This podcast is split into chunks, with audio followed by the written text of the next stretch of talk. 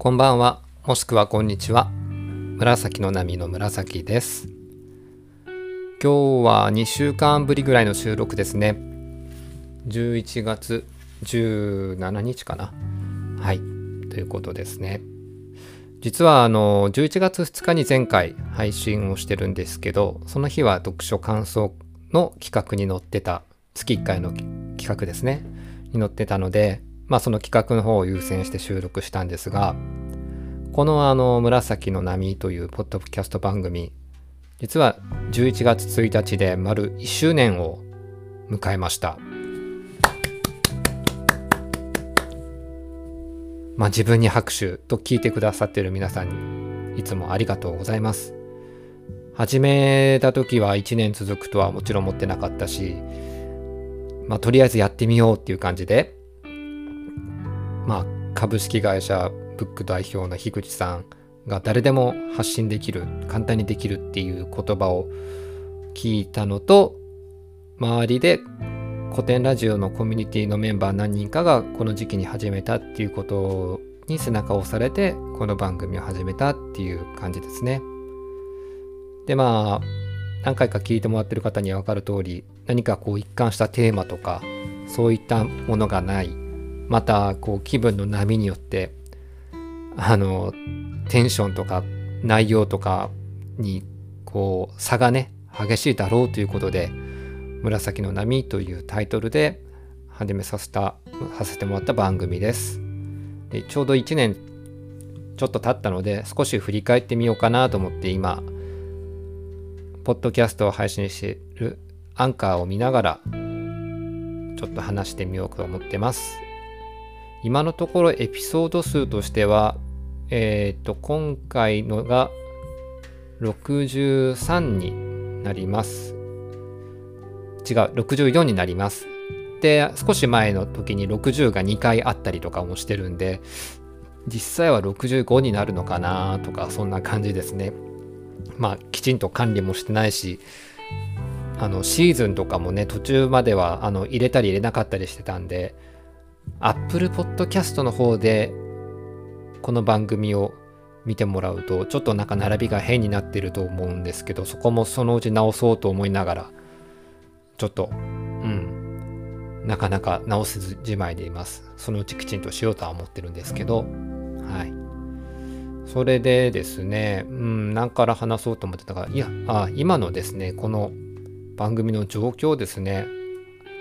えっ、ー、と、リスナー、総再生数っていうと、ウェブ上で見ると、3614回も聞き込んで、聞き、聞いてもらってます。はい。まあ、65エピソードあって、自分が聞いてるのが1回か2回は入ってたりするんで、多く見積もって100聞いたとしても3500人ぐらい、500回か、再生してもらってるっていうことで、すごい数ですね。うん。で、ユニークリスナーが過去1週間で言ったら10人。で、まあよく聞いてくれる人が73人っていうことでいいのかな？ estimated audience ってことで。ということで、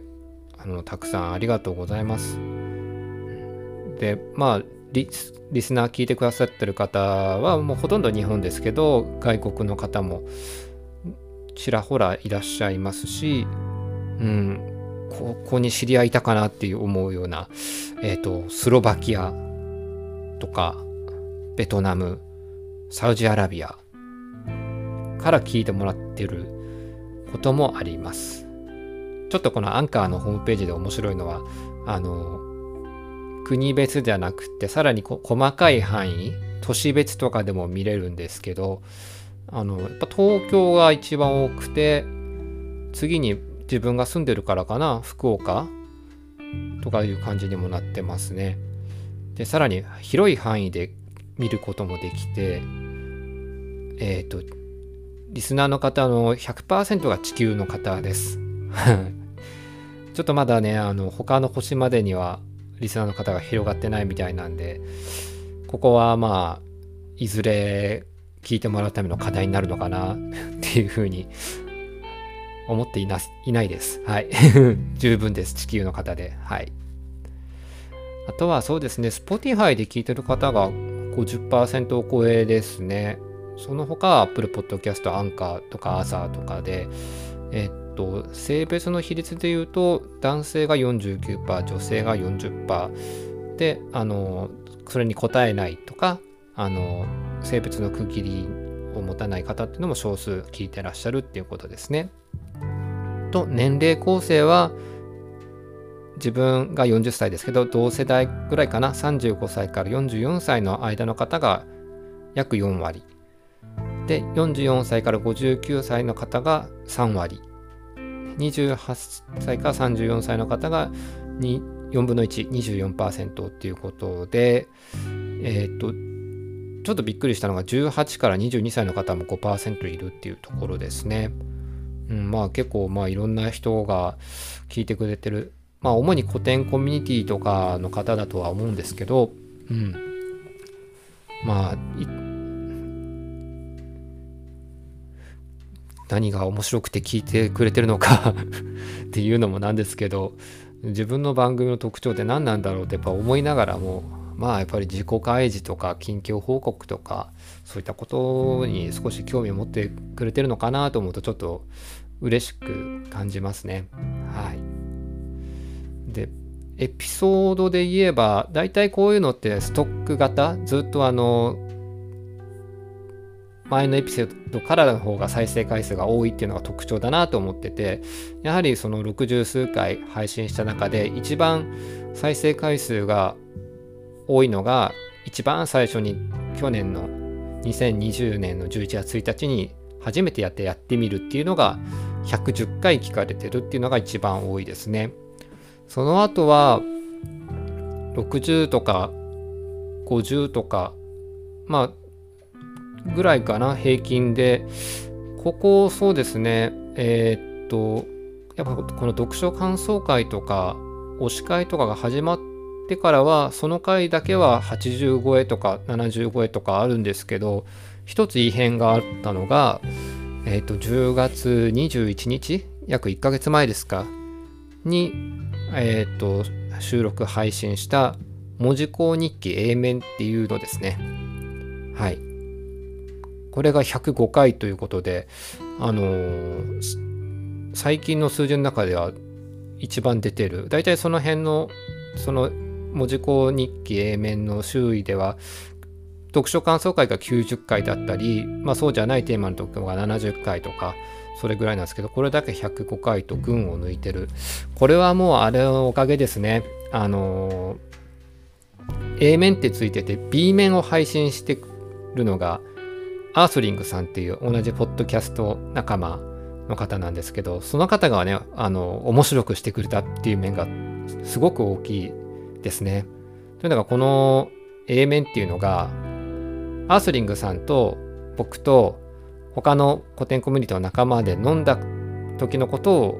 話してたんですけど僕途中で酔っ払って寝ちゃっててその寝ちゃってた記憶のところをアースリングさんが話してくれるっていうような感じの